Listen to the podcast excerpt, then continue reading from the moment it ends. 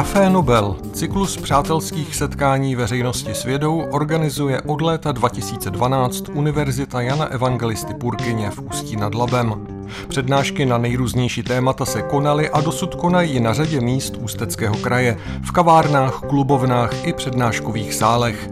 Prostřednictvím našeho podcastu vám chceme přiblížit nejen aktuální přednášky, budeme také lovit v našem archivu.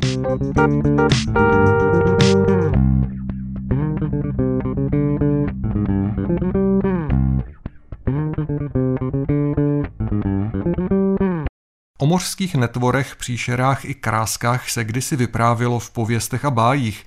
Mají ale ta dávná vyprávění nějaký reálný základ? Můžeme skutečně pod vodou narazit třeba na mořskou panu, mořského hada a další obludky? A jaké zajímavé příšerky žijí pod mořskou hladinou dnes? O tom v lednu roku 2013 vyprávěla v kavárně Focus Café v Ústí nad Labem fotografka, potápěčka, bioložka a cestovatelka Martina Balzarová. Bylo to v rámci takzvané varianty našeho cyklu. To znamená, že přednáška byla určena především dětem, ale jistě zaujme i dospělého posluchače. Takže já jsem si pro vás dneska připravila přednášku na téma eh, podmořské příšerky, kde se podíváme na nějaké mýty a legendy, které tak nějak panují a taky se podíváme na něco, co opravdu můžete dneska pod vodou potkat. A v podstatě těch samozřejmě příšerek a věcí, které pod tou vodou můžete potkat, je mnohem, mnohem víc, než vám tady o nich budu vyprávět. My jsme, se nám sem to všechno nevešlo, takže to berte jenom takový můj osobní výběr, co já považuji za, dejme tomu, za zajímavý nebo nějakým způsobem eh, pro vás třeba atraktivní. Takže eh, než se pustíme úplně do toho začátku, tak si něco povíme obecně o těch příšerách. Takže jo, to jsem chtěla vodky poprosit, no, zasnutí světla. Takže co se týče těch eh, podmořských příšer, který můžete potkat, tak eh, už od pradávna mořeplavci hlásili různá podivná zjevení, která potkávali na svých dlouhých plavbách Jo, ono není se co divit, že jo, když tam ty námořníci byli zavření na té lodi několik měsíců, neměli moc jídla, neměli moc pití, byli dost často dehydrovaní, jo, takže ono určitě něco s tím má i ta jejich uh, kondice, v jaký zrovna byly, když uh, se jim zdály tadyhle si různý podivný nestvůry. Mapa, kterou vám tady nahoře ukazuju, to se jmenuje Karta Marína, je to nejslavnější mořská mapa ze 16. století, která právě zobrazuje severní část Evropy a na ní si můžete všimnout, že jsou tam různě nakreslení všelijaký příšery.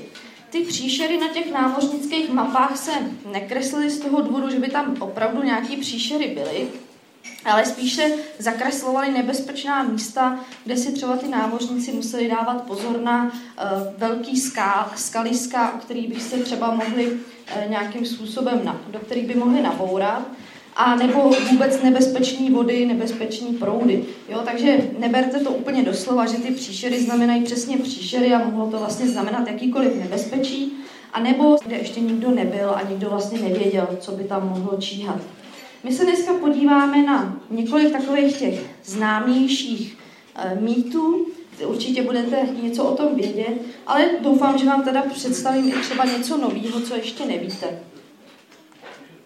Jo, tady zrovna vidíte výřezy z té mapy Karta Marina, že si můžete prohlídnout některé ty příšery. Jo, vidíte, že jsou docela strašně hezky nakreslení, takže určitě spousta námořníků vyprávělo dost často o setkání s velkým mořským hadem, který byl schopný potopit celou jejich loď, nebo s velkýma chobotnicema a s dalšíma vůbec příšerama. Ono se dost často zjistilo, že všechna tato zjevení, která viděli, ve skutečnosti byla zvířata, která dneska známe a považujeme za úplně běžní zvířata, nebo to byly třeba klády nebo mrtvoly těchto těch zvířat, které plavaly na hladině. Jo, takže dost často je zaměňovali za různé druhy kytovců, za různé velryby, nebo za třeba uh, žraloka obrovského nebo žraloka velrybího, nebo taky za velké ploutvonožce, nebo třeba takový měsíčník, což je ryba z čeledy čtverzubcovitý, která zase vypadá trošičku podivně a právě v těch námořnicích, dejme tomu, zbuzovala právě tu obavu z něčeho neznámého. Dneska díky moderní technice už jsme docela proskoumali velkou část moře, takže jsme eh, o některých těch zvířatech získali více informací a můžeme dneska dohledat, že to, co dřív námořníci považovali za obludy, jsou nám dnes známá zvířata, takže v podstatě se není čeho bát. No ale i přesto máme z toho moře proskoumanou hrozně malinkatou část, daleko víc informací máme o vesmíru, než o tom, co žije v našich hlubinách oceánu. Takže ještě pořád je tam potenciál k tomu, že můžeme objevit nějaký zajímavý tvory, o kterých zatím nevíme, že existují. Ale většinou se ukázalo, že to právě byly různě ty plovoucí mrtvoly nebo plovoucí klády a tak, takže většinou ty vidění nesouvisely s tím, co si ty námořníci mysleli. Když už se bavíme o, o těch podivných nestvůrách a příšerách, tak si musíme něco málo říct o kryptozoologii. Kryptozoologie je právě věda, která se zabývá zkoumáním záhadných bytostí. Dost často je to jeden z možných výkladů. Byla založena v roce 1955 a kryptozoologie nám právě zkoumá takový příšery, jako je Lochneska, Yeti, Může se třeba zabývat kryptozoologií i tím, že zkoumá e, zvířata, které se nějakým způsobem zaměňují za nám už známý zvířata. Jo, těm zvířatům, který kryptozoologie zkoumá, se říká kryptid a mohou to být právě zvířata bájná, vycházející z různých domo, domorodých legend pralese, třeba čupakabra, nebo to můžou být e, zvířata, která známe, ale zaměňují se. Jo, takže ještě třeba do nedávna se eh, šimpanz bonobo považoval za normálního šimpanze, až teprve dalším výzkumem se zjistilo, že to jsou dva úplně odlišné druhy. A díky kryptozoologii jsme právě na to přišli, protože ta na to už upozorňovala dlouho, že to je úplně něco jiného, ale normální věci to furt nechtěli akceptovat, takže se na to pak, zjist, pak se to zjistilo až moderníma metodama. No a kryptozoologie také třeba zkoumá možnosti, že může objevit zvířata, která dávno považujeme za vyhnulé. Takže tam třeba patří latimérie, o kterých jsme si mysleli, že už neexistuje, nebo třeba e, díky kryptozoologii jsme objevili saulu a kryptozoologie stále zkoumá možnosti, že třeba ještě někde existuje vakovlk. Jo, takže určitě kryptozoologie se je většinou považována za takzvanou pseudovědu, že v podstatě je o pohádkách a o ničem jiným a že to je banda bláznů, který dělají kryptozoologii. A na druhou stranu jsou to lidé, kteří zase poukazují na to, že v tomhle světě může být něco jinak, než si myslíme a tím pádem ponoukají třeba právě běžný vědce nebo i laickou veřejnost k tomu, aby se více zkoumalo a hledalo a díky tomu třeba zase podnicuje právě k těm novým objevům. Takže já bych kryptozoologii zase tak úplně nezahazovala. Já si myslím, že je dobrý, že něco takového máme, protože díky ní třeba zase ještě něco objevíme. No, první věc, o které už jsem vám tady eh, povídala, jsou právě ty velcí mořští hady. Spousta lidí eh, a spousta námořníků psalo zkazky o obrovských mořských hadech, které právě napadají lodě, ale eh, ukázalo se, že s velkou pravděpodobností to vůbec nemá nic společného s mořskýma hadama, jaký dneska najdete v moři. Jo, to znamená, že mořský had běžný dorůstá velikosti tak 3 metrů, když to ty starodávní mořští hadi se povídalo, že dorůstají 20 metrů, 15 metrů. No a největším adeptem, co se týče právě dobrého popisu toho, jak by ten mořský had mohl vypadat, je tahle ryba, která se jmenuje hlístou červenohříví. Je to nejdelší kostnatá ryba na světě, doloženo je až 11 metrů, teďka jsem četla dokonce, že e, někde vylovili i delšího jedince. Tady vidíte fotku, jak tři borci držejí v ruce 3 metrovou rybu. A co je ta podobnost s tím bájným mořským hadem, je zejména to zbarvení, vlastně červenavé, taková střapatá ploutev na hřbetě. Jo, takže to je vlastně hlavně ten znak, co měli všechny ty mořští hadi, ty starodávní, že právě měli takovýhle různý praporky na hlavě.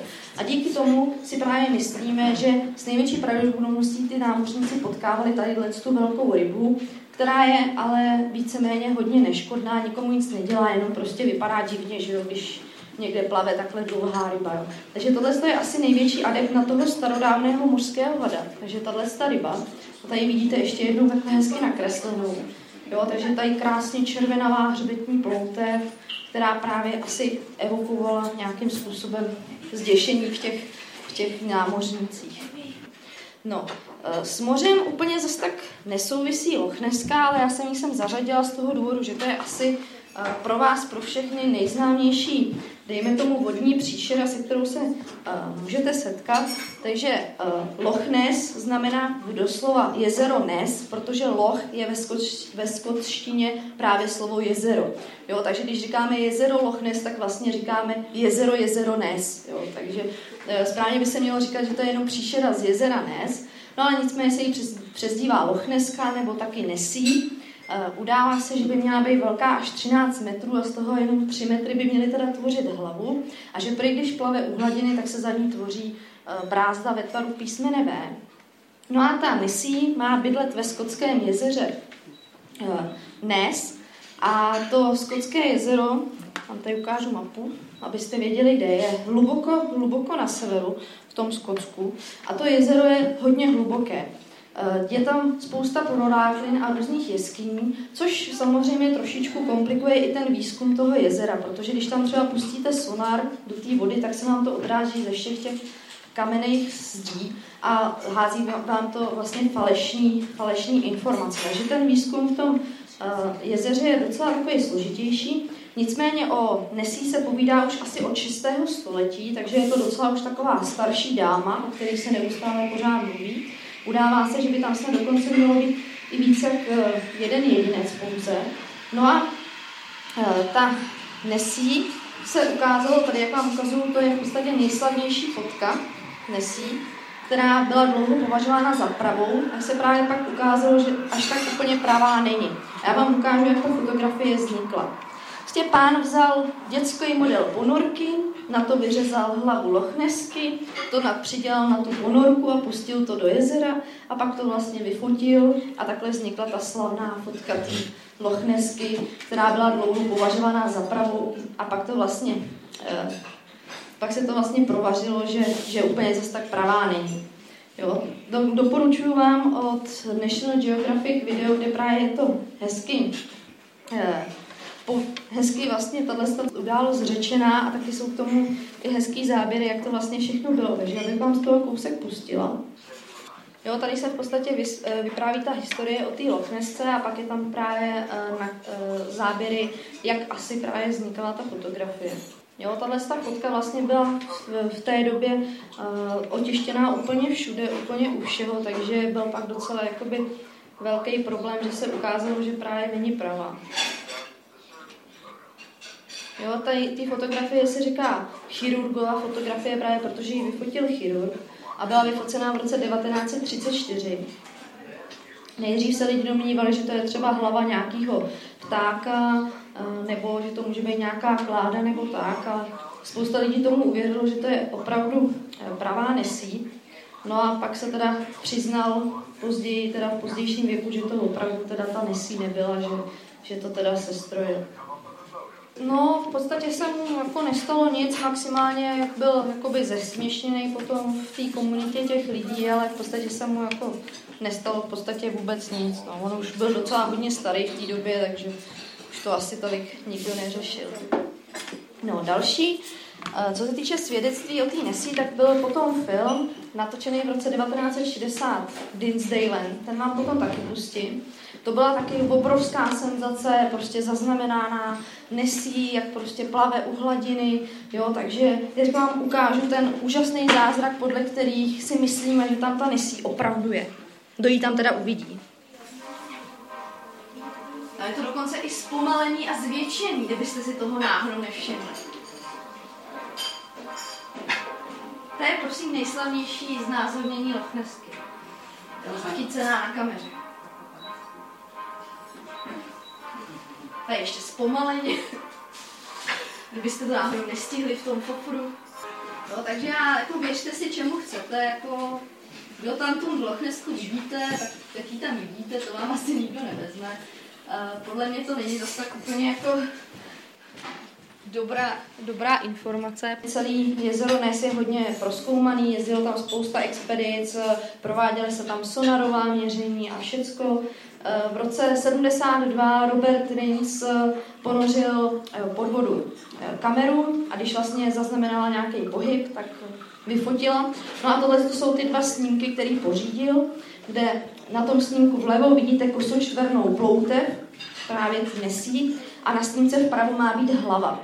Já, podle mě to je prostě oranžová mlhovina, já to tam nevidím, pokud to tam někdo vidíte, tak já jsem to opravdu jako zkoumala docela dlouho, ale fakt to tam pořád nevidím. No. Jo, takže tohle, eh, na základě tady z těch fotografií bylo teda prokázáno, že nějaký zvíře teda v tom jezeru je a že to je teda asi právě ta Lochneska.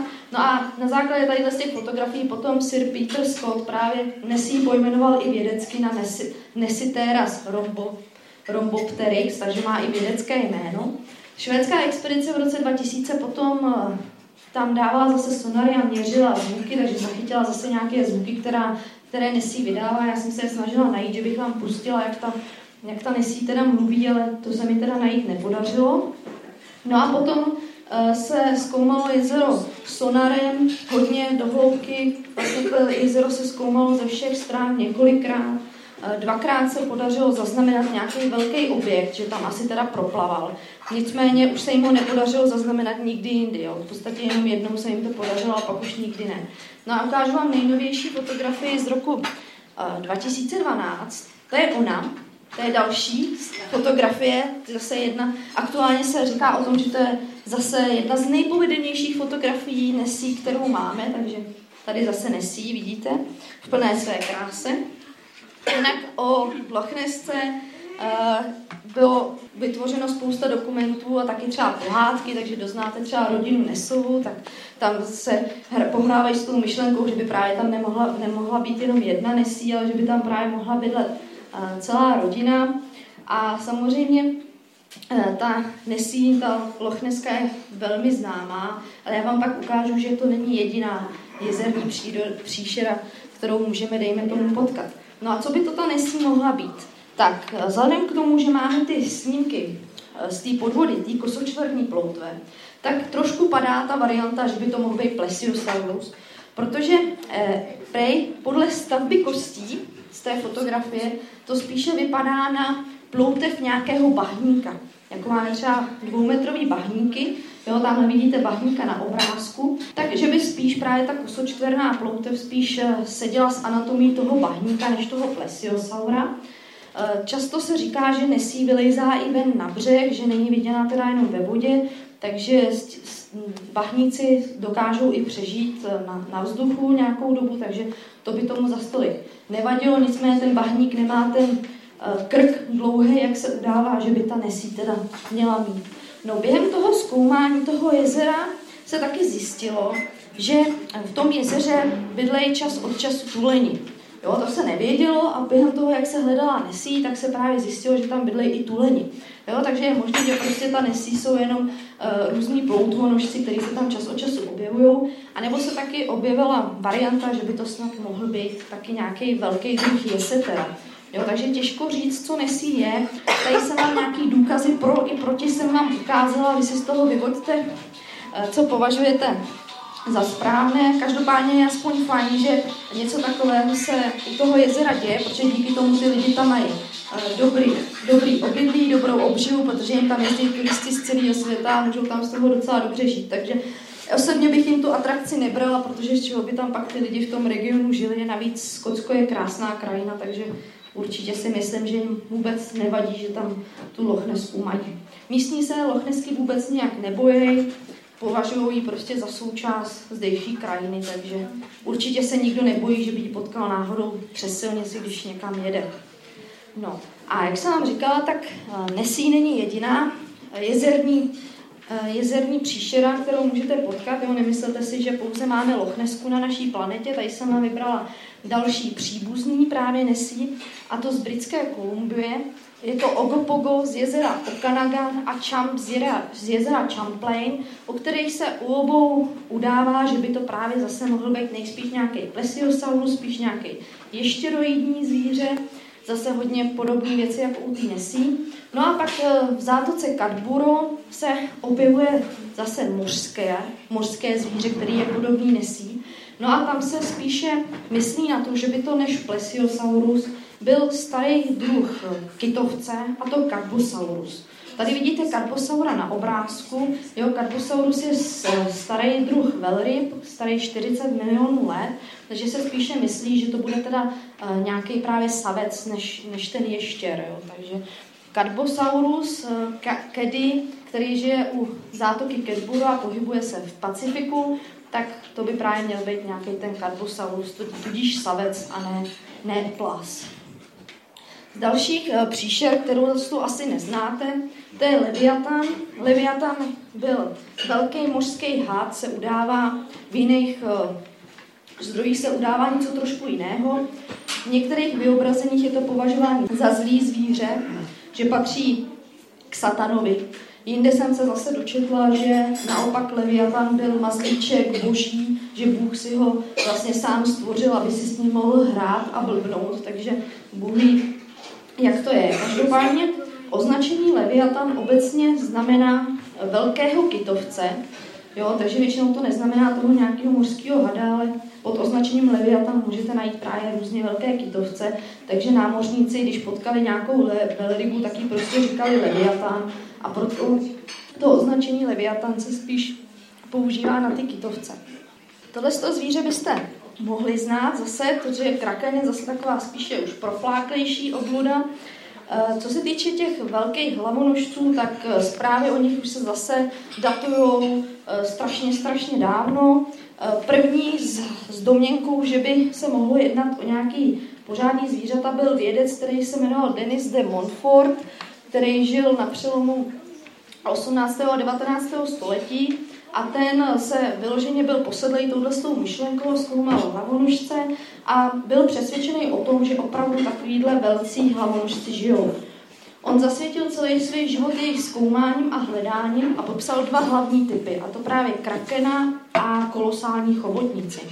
Eh, popsal mezi nimi i určitý rozdíl, který ale není důležitý. Každopádně za svého života byl hrozně zesměšňován, že vůbec o něčem takovémhle přemýšlím a nikdo mu nevěřil. No až po své smrti se teprve, po jeho smrti se teprve ukázalo, že se opravdu objevil velký druh právě krakatice, druh Architeutis, který, eh, který víceméně seděl na ten popis, co právě ten eh, Denis dal dohromady a tudíž se posmrtně uznalo, že teda on měl opravdu pravdu a že teda nějaký ty velcí hlavonožci v tom moři žijí. U toho krakena jsem se taky dočetla, že si v některých pramenech eh, mluvilo o tom, že ten kraken má až 12 kilometrů velký tělo, což je podle mě teda jako dost velký a dost nereální.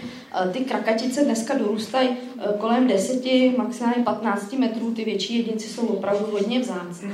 No a dost často byl ten kraken zobrazován, že právě napadá různé lodě a stavuje je dolů, což asi u nějaký menší bárky by to dal, ale spíš se, se říká, že než že by aktivně jako by tu loď chytal a napadal a stahoval dolů chapadlama, že spíše vytvořil velikánský vír a jak vytvořil ten vír, když se potápěl, tak právě sebou strhl tu loď a tím pádem ona pak eh, se potopila.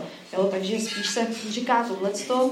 Jinak oko takovýhle krakatice velký nebo takového velkého hlavonožce byste klidně mohli dát když spojíte obě dvě svoji dlaně, tak takhle asi velký oko ten hlavonožec má, takže opravdu velikánský.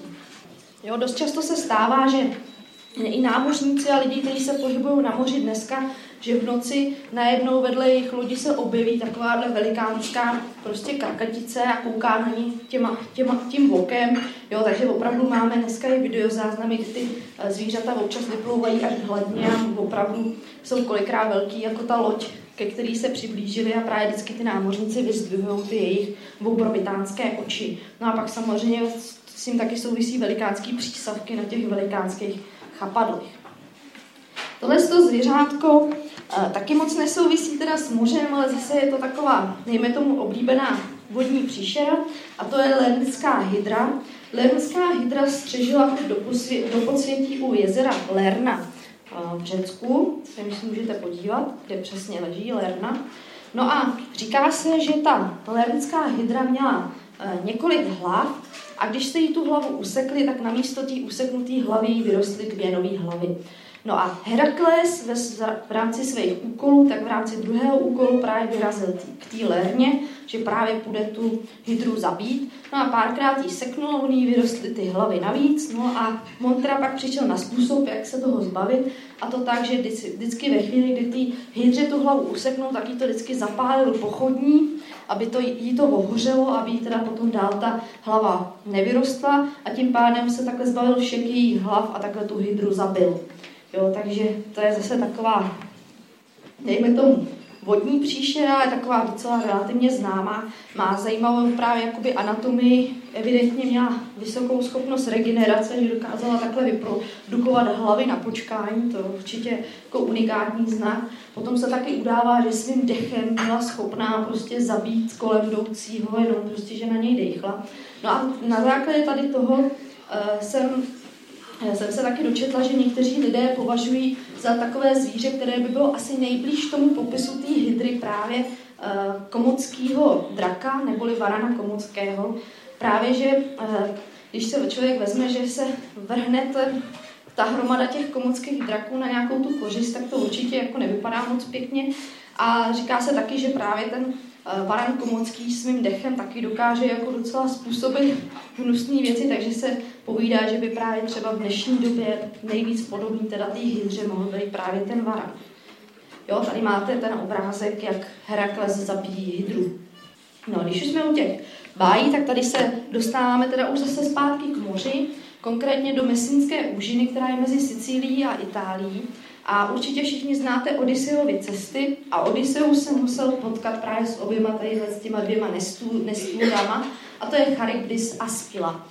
Obě tyto nestvůry eh, vznikly víceméně z většiny zdrojů tak, že to byly milé, hodné dívky, kterým eh, někdo prostě záviděl a taky zaklel, aby teda byli oškliví a škodili.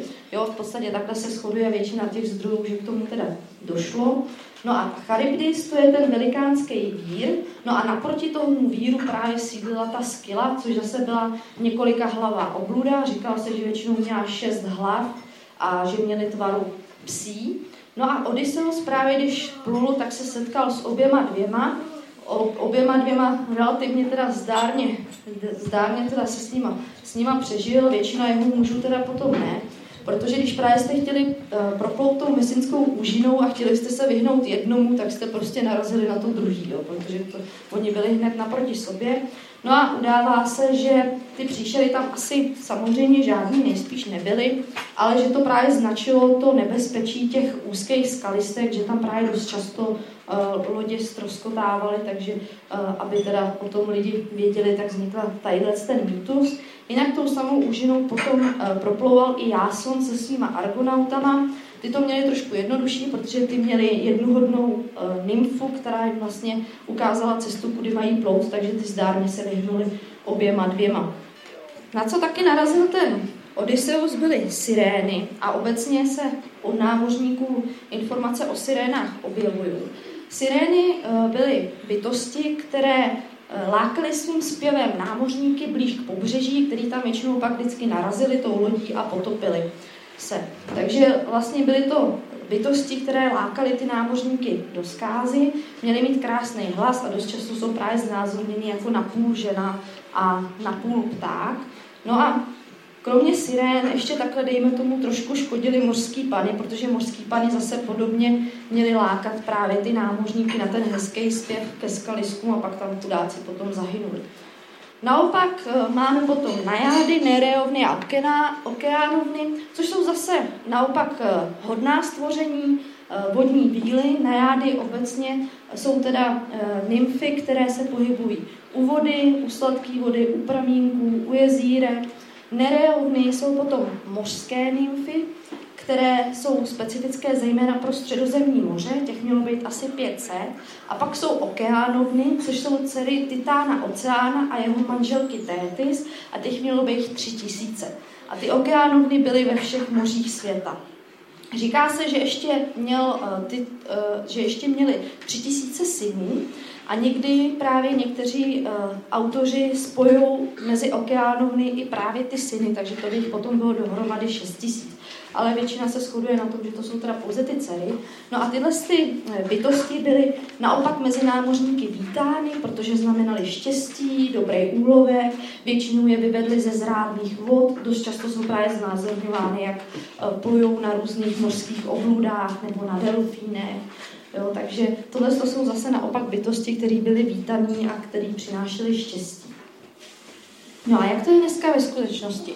Tak jak už jsem tady naznačila, tak co se týče těch hlavonožců, tak opravdu se nakonec ukázalo, že v hlubinách našich oceánů žije nepřeberné množství různých podivných hlavonožců, až se stále se teda objevují nový a nový. Já jsem tady vybrala dvě pro mě takový uh, milý zvířátka. To vlevo, to červený, to je vampírovka.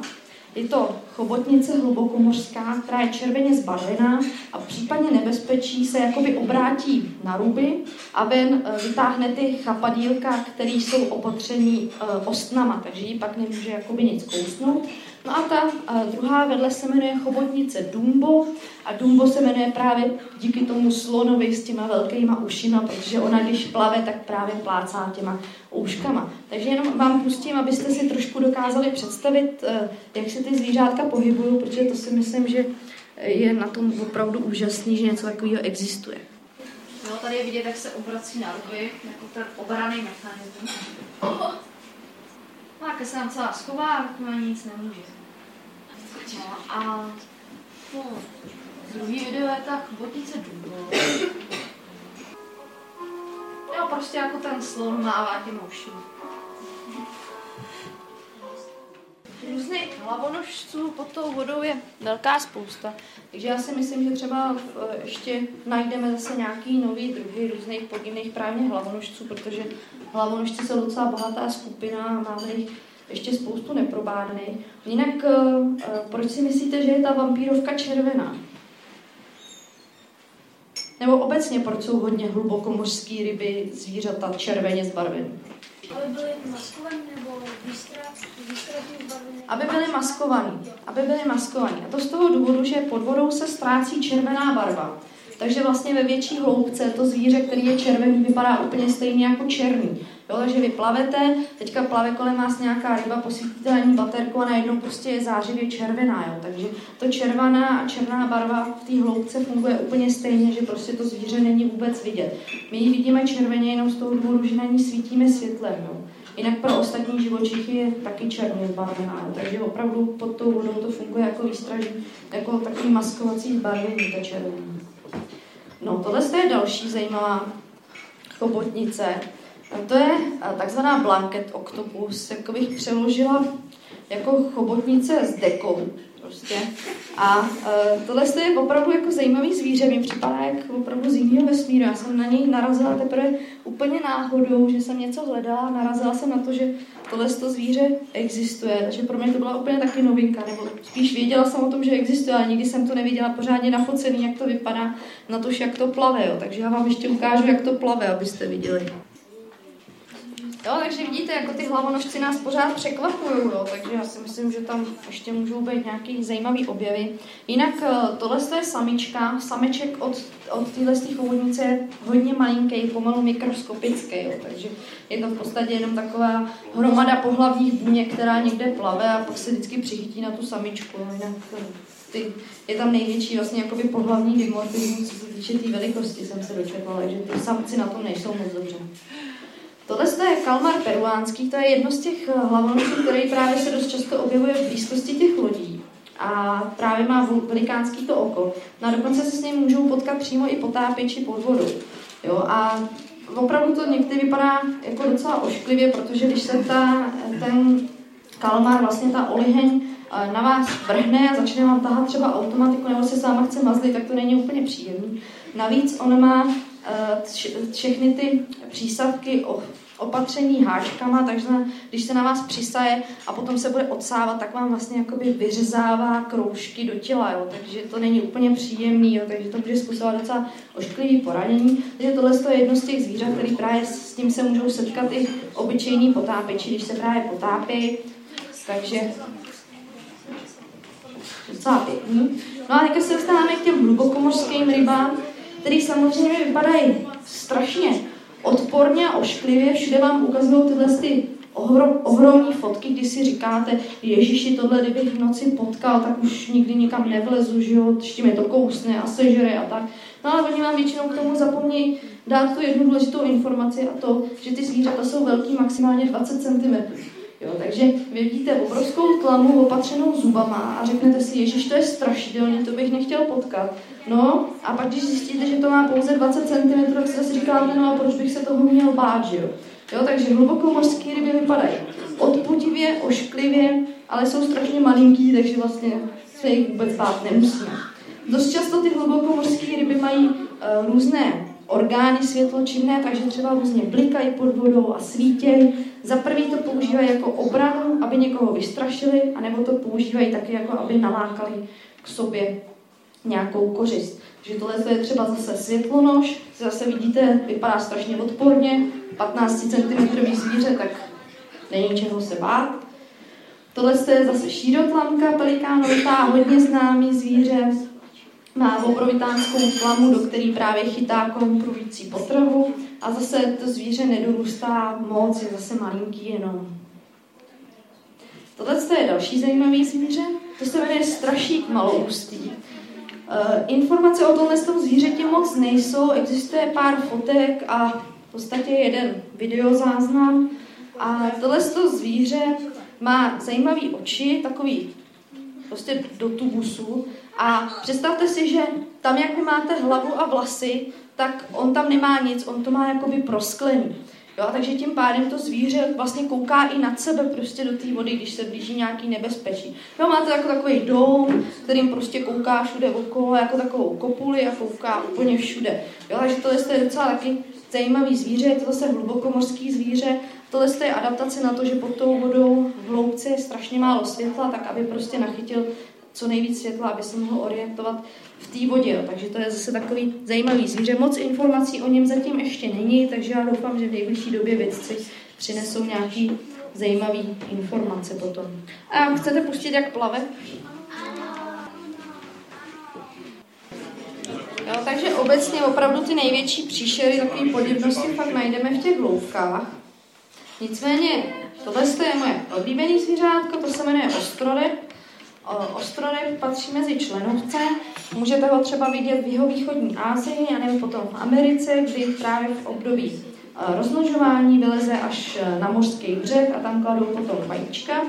Ostroryb je zajímavý hlavně z toho důvodu, že se jeho krev používá k výrobě léků, zejména e, léků proti rakovině, ale protože ostroryby jsou ohrožený, tak se nemůžou nějakým způsobem lovit a sbírat a taky se úplně jako nedaří, aby se chovali v zajetí, takže se to dělá tak, že když se vydají na ty pláže, tak se jich pár pochytá, odebere se jim krev, zase se vypustí zpátky do vody a ta krev se teda potom používá k výrobě těch, výrobě těch léků. Jinak eh, mláďata toho ostrorepa vypadají trošku jako malí trilobiti, jo, takže to je takový hezký hezký oblíbený zvířátko.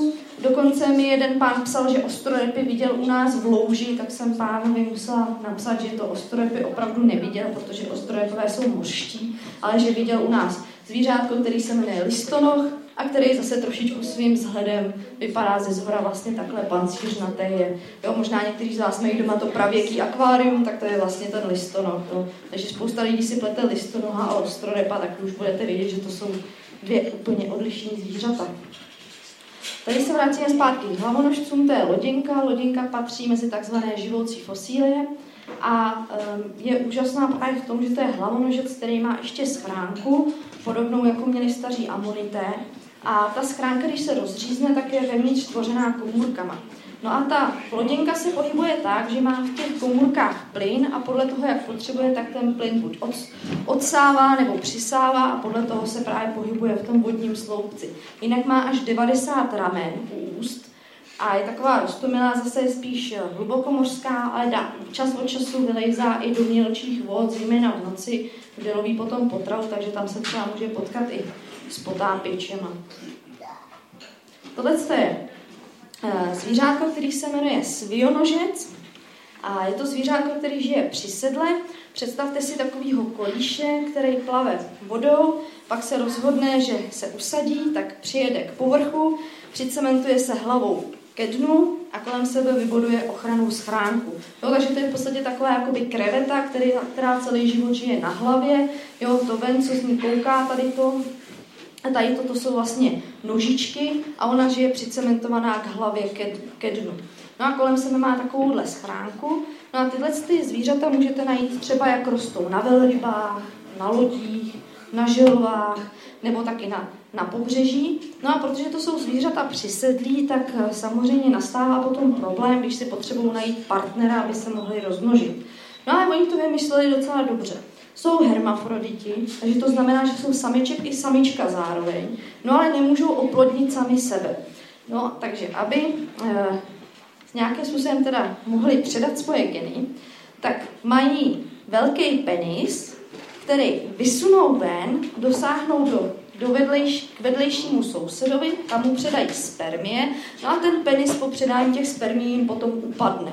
A každý, každou rozmnožovací sezónu jim vždycky vyroste nový podle potřeby. Jo, je to zvíře s nejdelším penisem na světě k poměru k velikosti k tělu. Jo? Představte si, že to je zvíře, který má šestkrát delší penis, než je velikost jejich těla. Takže opravdu velcí rekordmani. No a takže oni vždycky mají velkou variabilitu v těch penisech, mají různé uh, koncovky, jsou různě dlouhé podle toho, jak potřebují, jaký je období a tak. Bohužel někdy třeba najdete na jedné želvě jenom jednoho toho svějonožce, tak si vždycky říkám, chudák, ten to jako dělá, jak ten jako čekáš, přijede okolo nějaká jiná želva, jako taky se svějonožcem, že dosáhne ze želvy na želvu, nebo jak to dělá. Jo? No tak ten to asi nedělá jinak, takže většinou na těch želvách potom najdete velikánský ty svějonožce právě z toho důvodu, že nemusí plejtvat energii na to rozmnožování a můžou se právě věnovat tomu, že si můžou v klidu hezky růst do, prostě a být velký jo, potom. Takže většinou buď, buď si užíváte a jste malí, anebo si nemusíte užívat, šetříte energii a využíváte to k tomu, že potom jste teda velcí. Tomhle se říká takzvaný trade-off, kdy se prostě ty zvířata v přírodě musí rozmyslet, že že využijou pouze jenom jednu variantu, že prostě nemůžou mít obojí.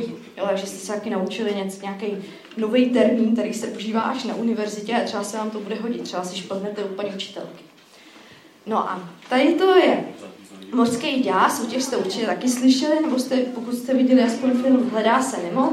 No a to jsou zvířata hlubokomorský, který mají z hlavy čohá taková antenka, ty hlubokomorský můžou i svítit a lákají právě potravu, která se přiblíží blízko a oni pak, při, oni pak vlastně vcucnou. No ale kromě tady z těch mořských děsů existují ještě rozedranci.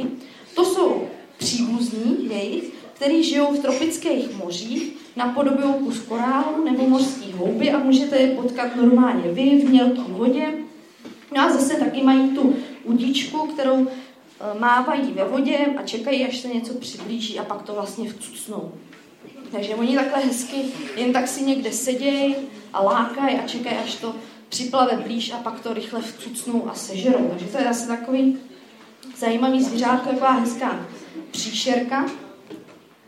Tohle je potom strašek. Strašek patří mezi golíše, to znamená, že je příbuzný krabům a rakům. A strašek je strašně zajímavý tím, že má unikátní oči, úplně nejlepší v celé živočišní říši, dokáže vnímat i e, úplně průhlednou kořist, dokáže vnímat světlo, který se pohybuje po spirále, polarizované světlo, jo, takže opravdu je mach na ty oči. A každým okem dokáže hýbat zvlášť jako chameleon a každý oko má oddělený na tři oddíly. Takže když se ten strašek podívá na jedno konkrétní místo, tak vlastně vidí až hexakulárně, jo? vidí prostě šestkrát, protože má každý oko na tři díly a když všech šest, šest, dílů zamíří na jedno místo, tak prostě se říká, že má teda hexakulární vidění.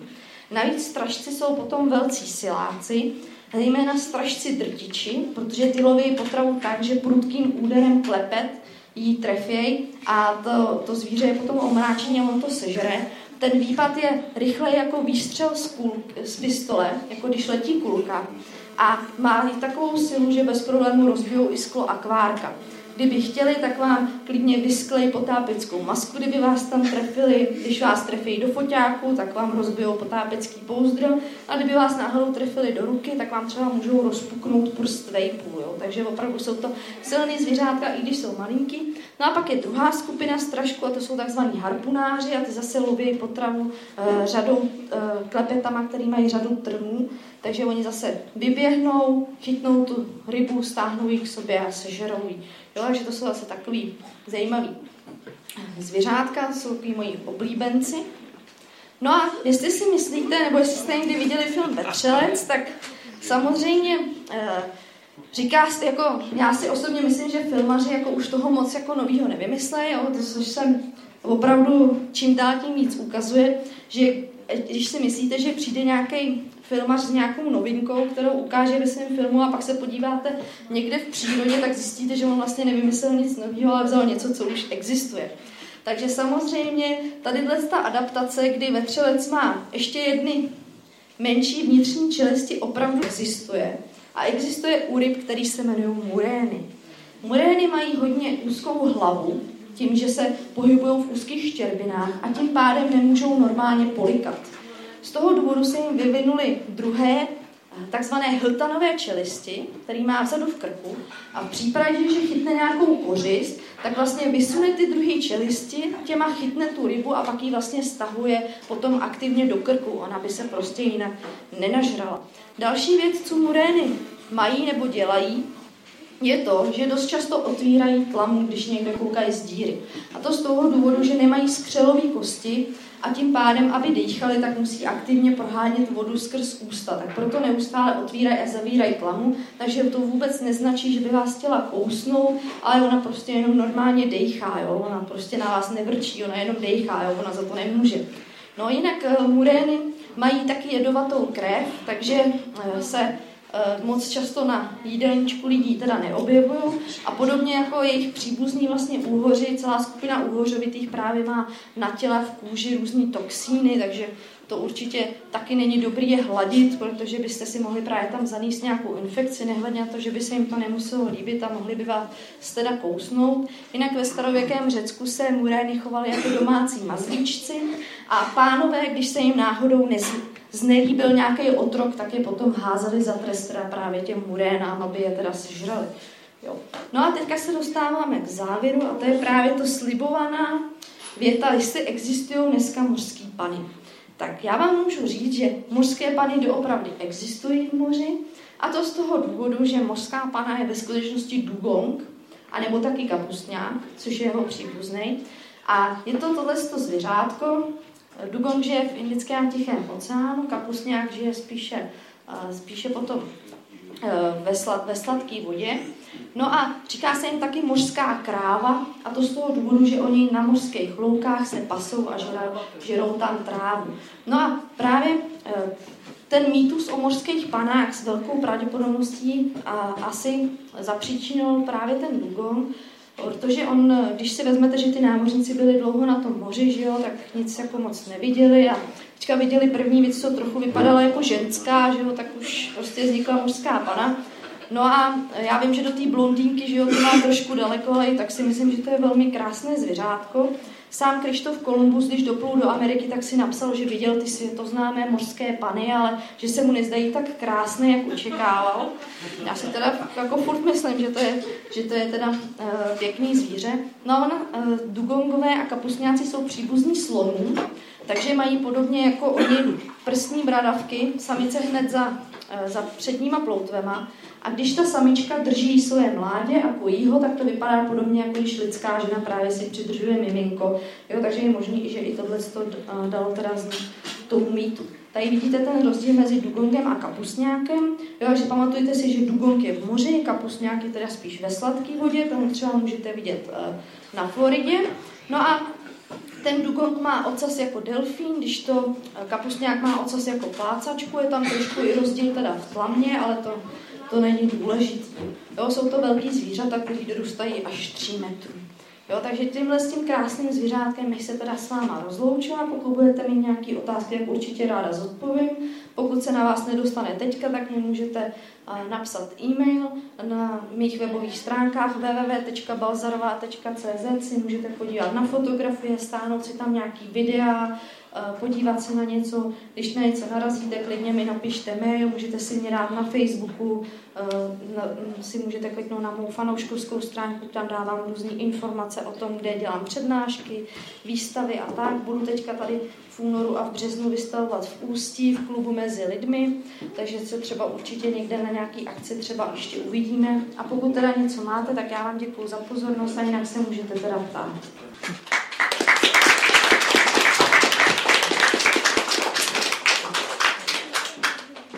Pokud má někdo nějaký dotaz, tak myslím, že se nemusíte ptát jenom ta, na ta zvířata, ale i na vlastně, asi na cokoliv, cokoliv, no. na cokoliv, co se týká třeba potápění, jak focení, jak se fotí biologie, co jste cokoliv. No, já bych si chtěl zeptat, Marcos, v červené zbarvení těch hluboce žijících teda ryb, poněvadž teda jestli vycházím z toho, že jsou opravdu jako definovány jako hluboce žijící tvorové, tak tam teda v podstatě vycházím z toho, že ani ta jakákoliv barva by tam už vlastně žádná vidět být neměla. Takže proč vlastně, jako trošku to jako neodpovídá tomu, že když říkáte, je tam červená proto, až to se ztrácí. Ale no, většina to jsme, těch, no, protože ta jako červená řádově... se ztrácí jakoby jako první a opravdu uh, v té hloubce, když se potom jakoby v té větší hloubce podívá, tak ty hodně hlubokomorské ryby buď bývají černý, nebo průhlední, nebo červený. Žádná jiná barva tam většinou nedominuje. Jenom u těch druhů, který potom, dejme tomu, vylejzají do těch jakoby světlejších vod, tak ty mají spíš do modra potom. Jo. Já jenom prostě jsem to říkal, jako je to jedna z teorií. Jako, jako chtěl zmínit, protože když by trvale žili v té hloubce, tak vlastně vzhledem k tomu, že i ta červená tam, nebo jakákoliv barva už tam v podstatě nebude No pak tam dole, když už je úplně hluboká tma, tak je to v podstatě jedno. Tak, Ale je to vlastně jedna z těch teorií, která vysvětluje, proč jsou právě hodně těch hlubokomorských zvířat, proč je právě červená. No, to je jedna z těch teorií. Jo, že asi se bere to, že vlastně mají stejné náklady na vytvoření ty černý i ty červené barvy, že to je jakoby hodně podobný, že jim to nebere tolik energie, jakoby, než ta průhlednost, že ta průhlednost je jakoby taková nákladnější na to si ji jakoby vyrobit. Takže těch teorií je prostě vždycky na všechno spousta, no. záleží, jak si ten člověk v tom zorientuje, najde. No. A ještě teda, když jsme u toho vidění, tak mě teda zaujalo, že prostě tam teda nějaká ta ryba má ty různé modality toho, toho vizu. A jak se na to vlastně přišlo? Protože to je, jako, jak, se, jak se zkoumá vlastně vis těch ryb, tak aby prostě se teda odhalilo, že toho strašky. No, u toho straška se to zkoumalo tak, že oni v podstatě dělali různé pokusy a zkoumali, jak se co jak, jakoby odráží. No a e, dělali se na to nějaký modely a bylo to takový jako e, doporučuju článek ve vesmíru, který se jmenuje Někdo se dívá cirkulárně, nám je to všechno popsané. Jak se právě na to přišlo, jak se to všechno... To byla totiž zajímavá záležitost, jako třeba z hlediska řešení nějakých styl technologií. Většinou se to dělalo všechno v laboratorním prostředí, že se právě pouštěly různé povrchy, v podstatě se na to přišlo jako náhodou, jako nikdo to nečekal. Asi tak, jako nebyl to cílený výzkum, jako přišlo se na to náhodou. No, protože to třeba to polarizované se to prostě vnímá jenom ty strašci a nikdo jiný v tom moři, takže to vlastně může být utajený způsob komunikace mezi nimi. Jako další, jako jo, dejme tomu teorie, proč to mají, nebo že se jim to taky líp se jim detekuje, dejme tomu průhledná kořist potom tím, že to vidí, že to odráží a takhle, nebo a, hodně se zjistilo, že, se třeba, že hodně zvířat používá UV pod vodou, červený, takže zase to jako moc zvířat nepoužívá, ale se to použije spíš asi v nějakých těch vnitřních Možná by někoho mohlo zajímat, jak vlastně vznikají ty fotografie těch hlubokomorských zvířat. Tam se asi tak eh, potapeč nepotopí.